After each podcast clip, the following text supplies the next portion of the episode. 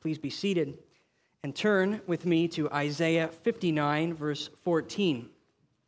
Isaiah 59, 14. I think it'd be fair to say that over the last few weeks, uh, we have spent a lot of time with the people of Judah in dire straits. That's generally true, of course, through the course of the whole book of Isaiah. The most immediate context into which Isaiah is prophesying is the people of Judah leading up to and in and after the exile in Babylon. They're a pretty small, helpless people, and they're surrounded by these great empires that seem to be controlling the world.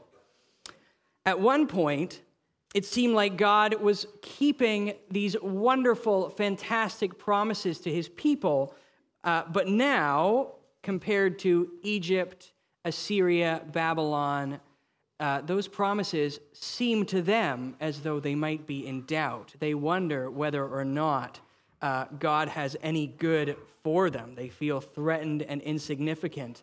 And yet, Isaiah has reminded us again and again that Judah's failure is not primarily a political or economic or social question, but a spiritual one. So let's look at uh, the first few verses of our passage this morning. Isaiah 59, verse 14. Justice is turned back, and righteousness stands far away, for truth has stumbled in the public squares, and uprightness cannot enter. Truth is lacking, and he who departs from evil makes himself a prey. The Lord saw it, and it displeased him that there was no justice. He saw that there was no man, and wondered that there was no one to intercede. Stop there. Do not read further. Spoilers.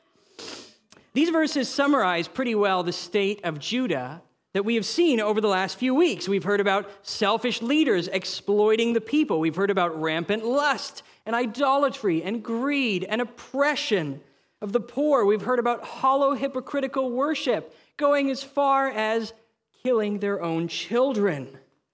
Isaiah says that in Judah, justice and righteousness have essentially become enemies of the state. They've been forcibly banished. They stand far off. They're barred from entry. Jerusalem has become a stronghold against righteousness as though they were defending themselves from a foreign invader. This means that inside the city, wickedness no longer hides in secret places. It's openly displayed, it's in the courts, it's in the public square. There is no room for truth. And Isaiah says anyone who wants to do anything other than evil makes themselves a prey. They are suspected of allying themselves with that justice and righteousness that are now deemed the enemies of Jerusalem. Isaiah gives us a poetic picture of God's response to their sin, saying that God went to look at Jerusalem and was displeased. He was struck over how rotten Jerusalem had become. God is appalled by how completely justice has been purged from society. He wonders at it, which is not to say he thinks about it, but that he marvels at it.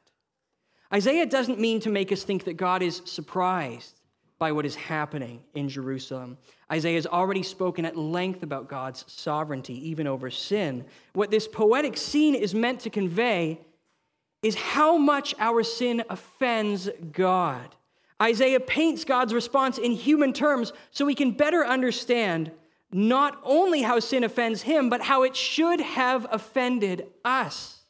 God's response to sin exposes how little the people in the city cared about their sin. Calvin says when Isaiah says the Lord wonders, he means that we are excessively dull and stupid because we neither perceive nor care for the evils of our condition. In particular, God marvels that he cannot find a single person to intercede for Judah. To intercede is to go between two parties. We normally think about it in the context of prayer. Now, Alec Motyer says here that the word has a little bit more scope. God is looking to see if there's anyone who can not just advocate for his people, but intervene in their terrible state, stand between them and the seemingly inevitable consequences of their moral collapse. Judah seems doomed. The only question is whether she'll ultimately be ruined by foreign oppressors or by her own deprivation. And it sadly makes sense that at such a terrible hour as this, Judah has failed to produce even one person with the faith in God to redeem her. At this point, there should be nothing left for Isaiah but to prophesy destruction and exile and punishment for sin. We've seen similar warnings throughout Isaiah already, haven't we? That is a just response to this horrible deprivation in Judah. God's response to sin, when he's shocked and appalled, seems to warrant such an action. But last week we saw that one of Isaiah's main purposes in exposing this sin is not simply so that the people would be scolded, but so that some of them might repent. And at the end of our passage last week, Isaiah leads them in cries of repentance. Now jump backwards to verses 12 and 13. For our transgressions, now they're speaking as a people, our transgressions are multiplied before you, and our sins testify against us. For our transgressions are with us, and we know our iniquities, transgressing and denying the Lord, and turning back from following our God, speaking oppression and revolt, conceiving and uttering from the heart lying words. They see their sin, it testifies against them. They see that it comes from their hearts. They see that this is the reason there is separation between them and God. They also see that their sin has seemingly pushed his salvation far from them. Because of their own actions, they appear to be without a hope. Jump back one verse further, verse 11. We all growl like bears and we moan like doves. We hope for justice, but there is none. We hope for salvation, but it is far from us. Our passage this morning is God's response to the moans and cries of his people. Those who have recognized their sin, those who have repented, despaired, and wondered whether there could still be any hope when salvation seems far from them. In response, God does not offer more warnings, but enormous, eternal promises. Yet this people, yes, this people has no power no power to save themselves, no ability to produce an intercessor. So God is going to have to save them himself. God will provide the conquering hero to rescue them. Let's go back to verse 14 and read to the end of the chapter. Justice is turned back, and righteousness stands far away, for truth has stumbled in the public squares, and uprightness cannot enter. Truth is lacking, and he who departs from evil makes himself a prey. The Lord saw it, and it displeased him that there was no justice. He saw that there was no man and wondered that there was no one to intercede. Then his own arm brought him salvation, and his righteousness upheld him. He put on righteousness as a breastplate and a helmet of salvation on his head. He put on garments of vengeance for clothing and wrapped himself in zeal as a cloak. According to their deeds, so will he repay wrath to his adversaries, repayment to his enemies. To the coastlands he will render repayment. So they shall fear the name of the Lord from the west, and his glory from the rising of the sun. For he will come like a rushing stream, which the wind of the Lord drives. And a redeemer will come to Zion, and those in Jacob who turn from transgression, declares the Lord. And as for me, this is my covenant with them, says the Lord, my spirit that is upon you and my words that I have put in your mouth shall not depart out of your mouth, or out of the mouth of your offspring, or out of the mouth of your children's offspring, says the Lord, from this time forth and forevermore. Is the word of the Lord. God responds to Judah's failure to produce any righteousness of their own by acting out of his own righteousness. He responds to their inability to produce even one qualified intercessor by coming to stand for them himself. God is not coming because they are worthy of it. In fact, He's coming because they aren't. He's coming because He has made promises to them, because He has bound His name to them. He has staked His righteousness on defending their cause and exerting His power to bring salvation to them, even though it seemed far from them. But how will God come Himself as an intercessor to save His people? This is all the more confusing because the rest of the song speaks of the Savior as a human who relates to the Lord. So, is this intercessor a man or is this intercessor God? Kids, is he man or is he God? He's both, isn't he? Isaiah is looking forward to Jesus, who would be truly God and truly man, conceived of the Holy Spirit and born of the Virgin Mary. Surprise, this is an Advent sermon. Jesus alone is able to be the perfect intercessor, the one who can bring about God's salvation, while truly standing as the representative of human people.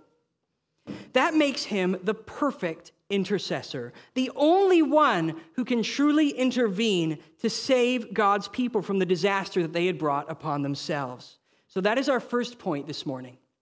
When God can find no intercessor in Zion, he sends Jesus. Isaiah gives God's people these wonderful assurances that God is sending a hero to save them. And he's got all of God's strength and all of God's righteousness. And then Isaiah shows us this hero getting ready for war. Verse 17, he put on righteousness as a breastplate and a helmet of salvation on his head. He put on garments of vengeance for clothing and wrapped himself in zeal as a cloak. Kids, when you read this verse, what does it make you think of? Is there another passage? The armor of God in Ephesians 6. We will get there, but not yet. First, let's look at what's happening in Isaiah. We could almost say that this scene is cinematic. Have you ever, think about this, have you ever seen a good getting ready for battle scene? Not a good battle scene, not yet. A good getting ready for battle scene. You know that scene in the movies, right? The good guys seem hopeless. They seem incredibly outnumbered. The enemy seems so much stronger. There seems like no way that they're going to win the battle. And you have no idea what's going to happen. And then there's this montage where the hero comes forward and the hero starts putting on his armor. He suits up. He lowers his helmet over his head and he picks up his sword and he looks resolved and he looks confident. And suddenly you start feeling a little bit differently about the fight that is coming up. Not only does it seem like the good guys might actually have a chance, but you start to feel bad for the enemies of this hero who have to go up against somebody who is as ready as this. Who wants to fight that guy? That is how Isaiah wants us to feel as we watch the conqueror getting dressed to save God's people.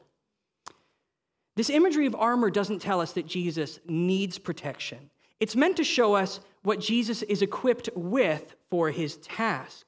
Unlike physical armor, these are qualities that Jesus is equipped with in and of himself. This is a poetic device we've actually already seen in Isaiah, where to be wrapped in something or clothed in something is to talk about what is a part of you, what you have all in and of yourself that can't be removed.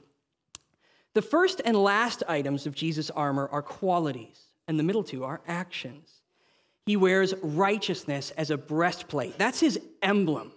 That's his crest. That's what represents him as he's going into battle the righteousness of God. And then he is wrapped up in zeal. And these two go together because Jesus' zeal arises out of his righteousness and is for God's righteousness. Zeal is unwavering passion for a cause or an objective to the point where you would give anything to see it through. Jesus is zealous for all of the things that God's people have become apathetic about. God's righteousness, his justice, that his kingdom would come, that his will would be done. They threw up their hands, you'll remember, and said, It's hopeless. It's hopeless to flee from sin. It is hopeless to pursue righteousness. But it would be utterly hopeless to try and cause Jesus to sin or to do anything to deter him from his mission from his Father. The devil tried. The devil tried and tried and tried. The devil tried a lot. But Jesus pursued his Father's will even unto death. Now, in between these qualities, we see that Jesus wears the helmet of salvation and has put on garments of vengeance. And again, these two go together.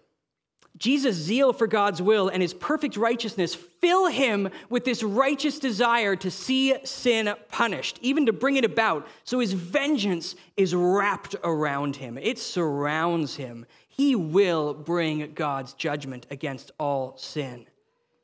This vengeance should not be what really surprises us. What is perhaps more surprising is that along with it, he will bring salvation. And this is his helmet.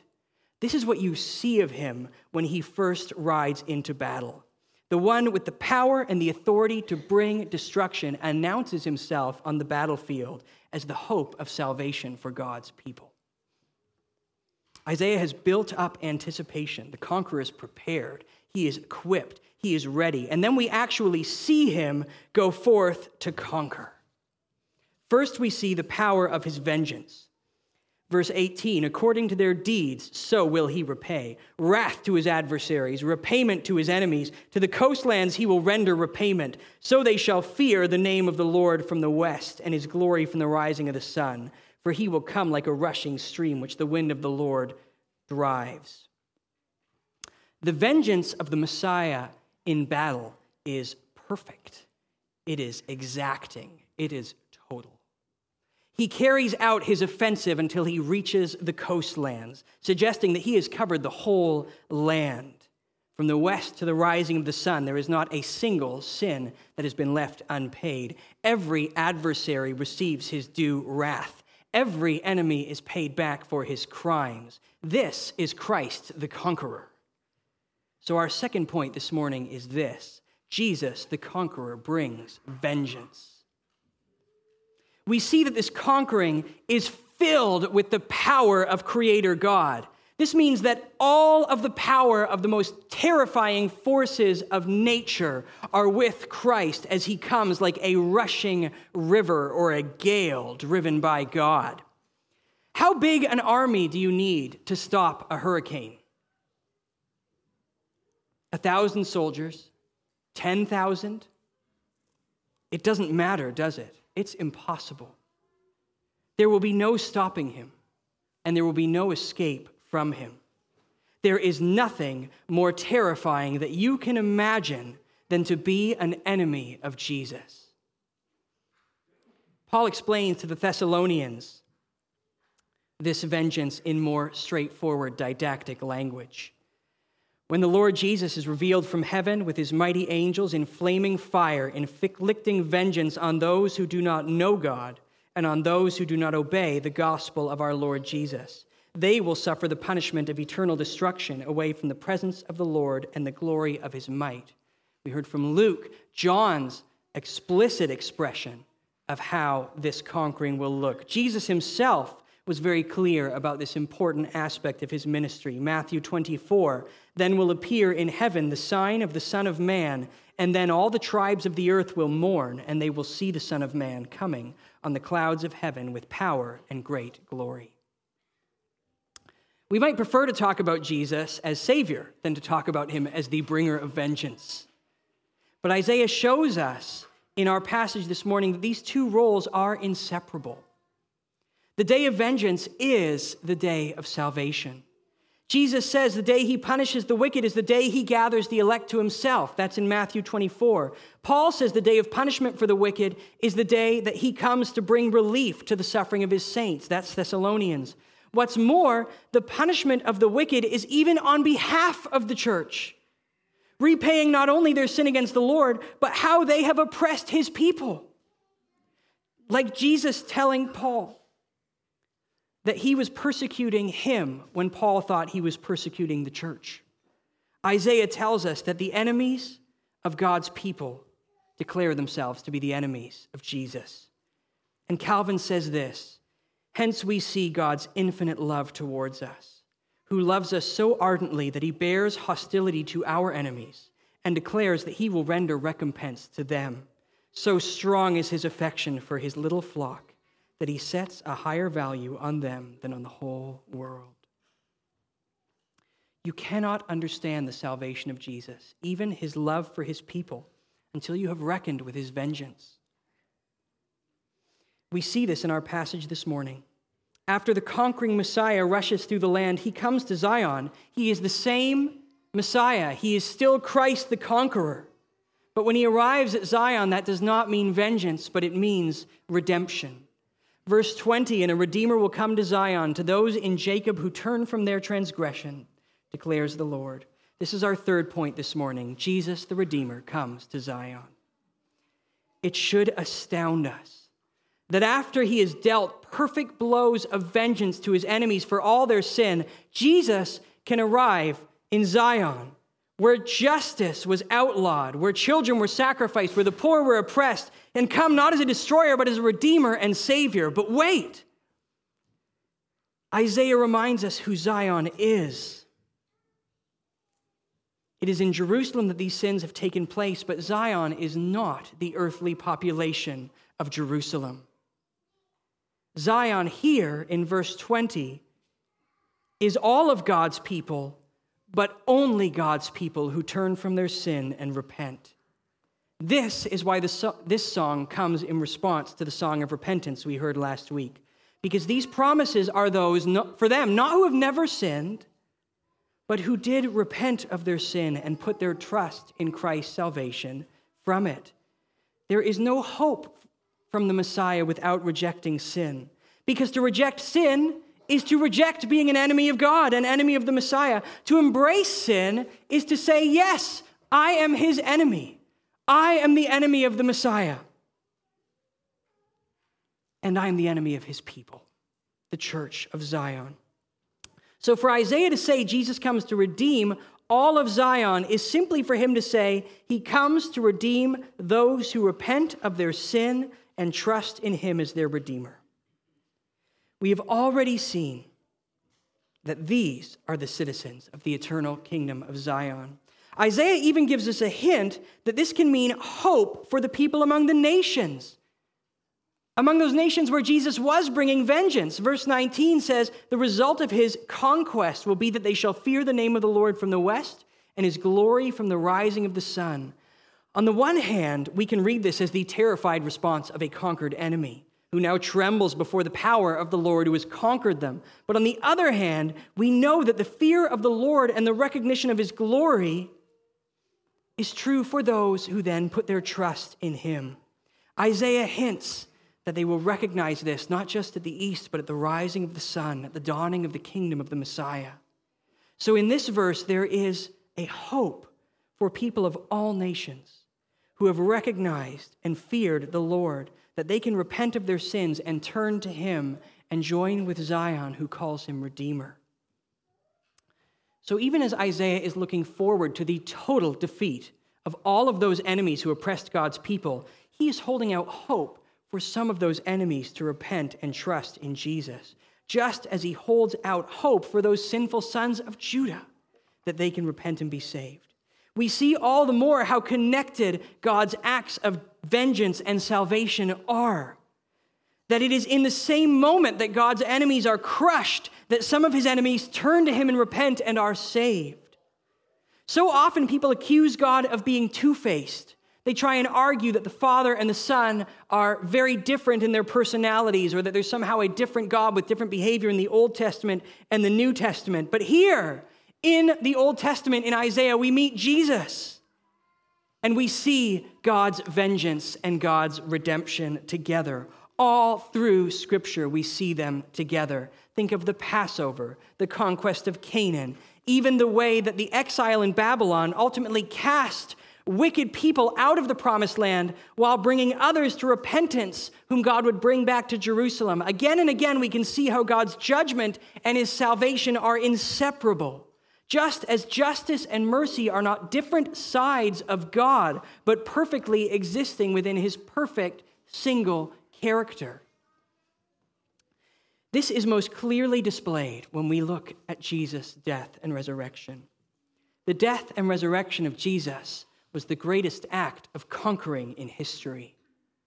The glorious second coming of Jesus, when he will be displayed as a conqueror, rests on what happened on the old rugged cross. On the cross, justice and mercy came together perfectly as the wrath of God was poured out on Christ for the salvation of many. Even this was an act of conquering. It was there that Jesus took on death it was there that Satan's plans were totally and finally crushed, that the nations were taken from his hands so that the gospel could bring in people from all the nations to whom it was about to explode out. The cross was the silencing of any enemy of God's people who would say that they were too weak and wicked and sinful to be saved from their enemies. And if for a moment it seemed to those weak disciples like Jesus had not conquered on the cross. It was only because he had gone in to take on the beast from the inside.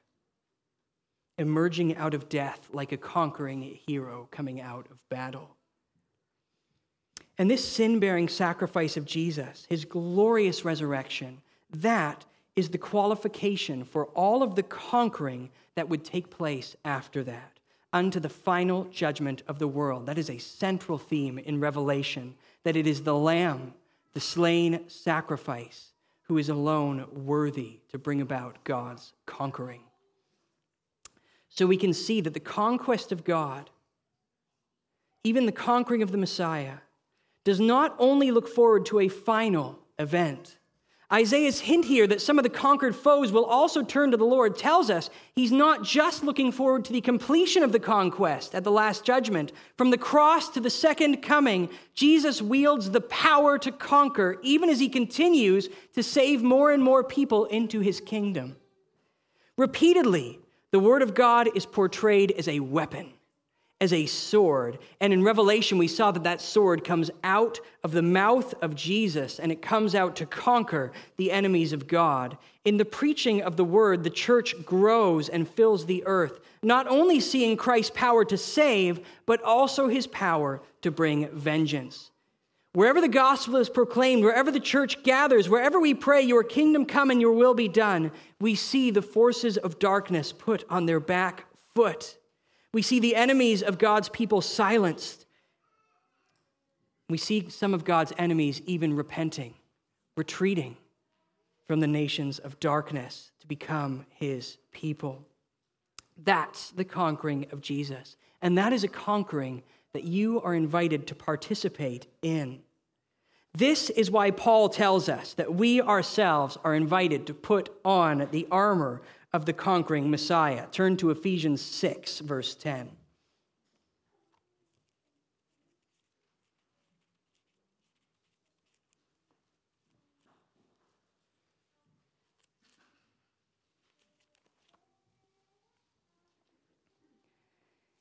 Ephesians 6, verse 10 to 19. Finally, be strong in the Lord and in the strength of his might. Put on the whole armor of God that you may be able to stand against the schemes of the devil. For we do not wrestle against flesh and blood, but against the rulers, against the authorities, against the cosmic powers over this present darkness, against the spiritual forces of evil in the heavenly places. Therefore, take up the whole armor of God that you may be able to withstand in the evil day, and having done so, all to stand firm. Stand therefore, having fastened the whole, on the belt of truth, and having put on the breastplate of righteousness and as shoes for your feet, having put on the readiness given by the gospel of peace. In all circumstances, take up the shield of faith with which you can extinguish all the flaming darts of the evil one, and take up the helmet of salvation and the sword of the Spirit, which is the word of God, praying at all times in the Spirit with all prayer and supplication. To that end, keep alert with all perseverance, making supplication for all the saints and also for me, that words may be given to me in opening my mouth boldly to proclaim the mystery of the gospel. How are we entitled to wear the armor that Jesus puts on in Isaiah? Paul tells us that we can put on this armor of God because our strength is the strength of the Lord. So while Isaiah's armor tells us about qualities Jesus has in and of itself, we see that as servants of Christ, united to him, his armor is put on by us. It is still His power to save, it is still His conquering. But He works this power by His Spirit even in us who follow Him into battle. By putting on that armor, by being strengthened with His power, we are not just invited to defend ourselves against the devil, but to participate in the forward march of Jesus conquering. Paul tells his readers, Take up the sword of the Spirit, which is the Word of God. That is our weapon. That is the active power of the Spirit that we have with us. Paul desires that we wield this in prayer, in praying for Him, that He would have words and boldness to proclaim the gospel. That is how we conquer with the power of Jesus, praying and preaching and proclaiming the good promises of the gospel. We have the same confident attitude today of conquering today, even as we anticipate the final vengeance of Jesus. We go out into the world now with that same conquering hope. Isaiah wanted his readers to have that same confidence in Jesus. And so he assures them that they do not just have future promises, but the present power of the Spirit through the Messiah. Verse 21 As for me, this is my covenant with them, says the Lord, my Spirit that is upon you. And my words that I have put in your mouth shall not depart out of your mouth, or out of the mouth of your offspring, or out of the mouth of your children's offspring, says the Lord, from this time forth and forevermore. Our final point is through Jesus, the Spirit and the Word will never depart from God's people.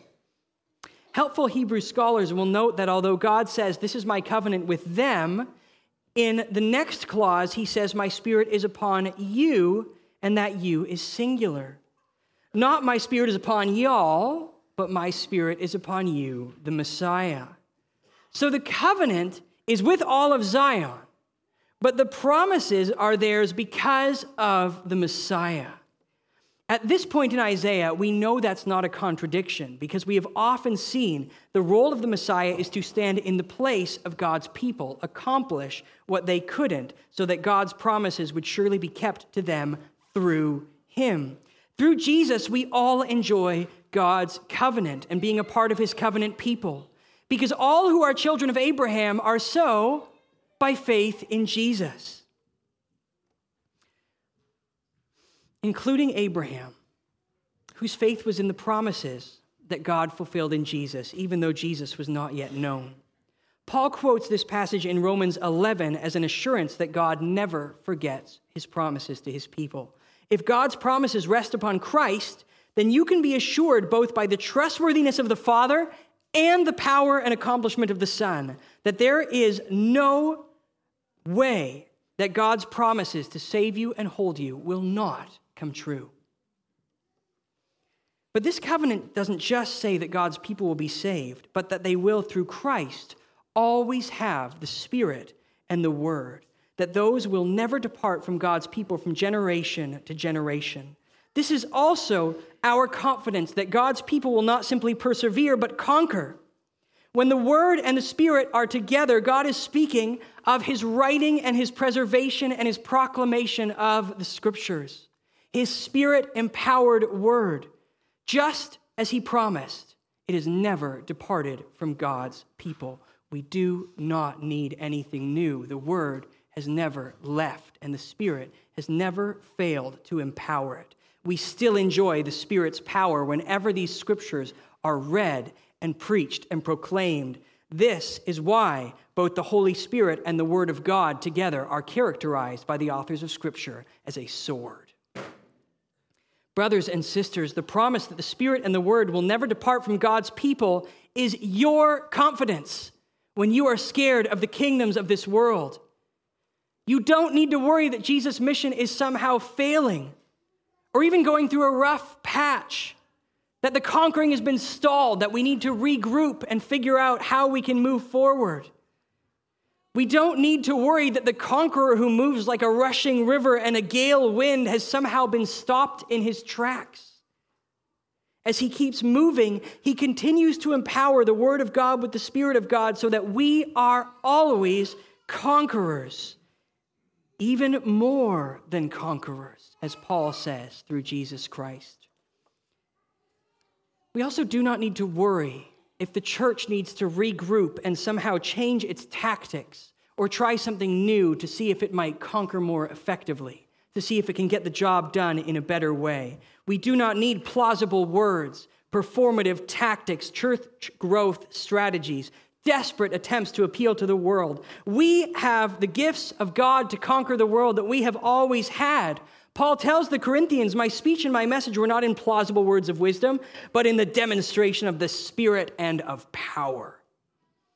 We still have that message from Paul and the other authors of Scripture. We have that same weapon that the church has had since God gave his word to them. We have the same Spirit that has always empowered God's people. We have the Great Commission, the rallying cry of our conqueror that all authority in heaven and earth is his now. And he is with us wherever we go, forever and ever. So go and make disciples of every nation. Break down the kingdoms that once belonged to sin and Satan. Baptize them, teacher, conquer them for Christ. Verse 19 So they shall fear the name of the Lord from the west, and his glory from the rising of the sun. This is our confidence that we are enjoying the fulfillment of these promises, which will one day be finally, visibly, powerfully fulfilled at the return of Jesus.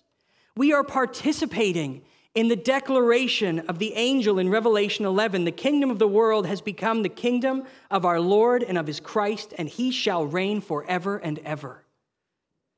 So, friends, there is nothing more terrifying in this world than being an enemy of Jesus. He has conquered. He is conquering and he will conquer and he will reign forever and ever. To try and pursue your own way and your own gain instead of submitting to him is like doing battle against a hurricane.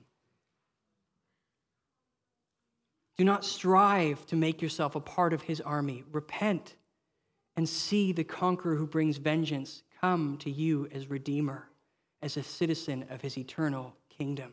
Repent and trust in Jesus, who bore the full wrath of vengeance for those who would trust in him and rose again that their place in his kingdom forever would be secure. And, church, you are more than conquerors.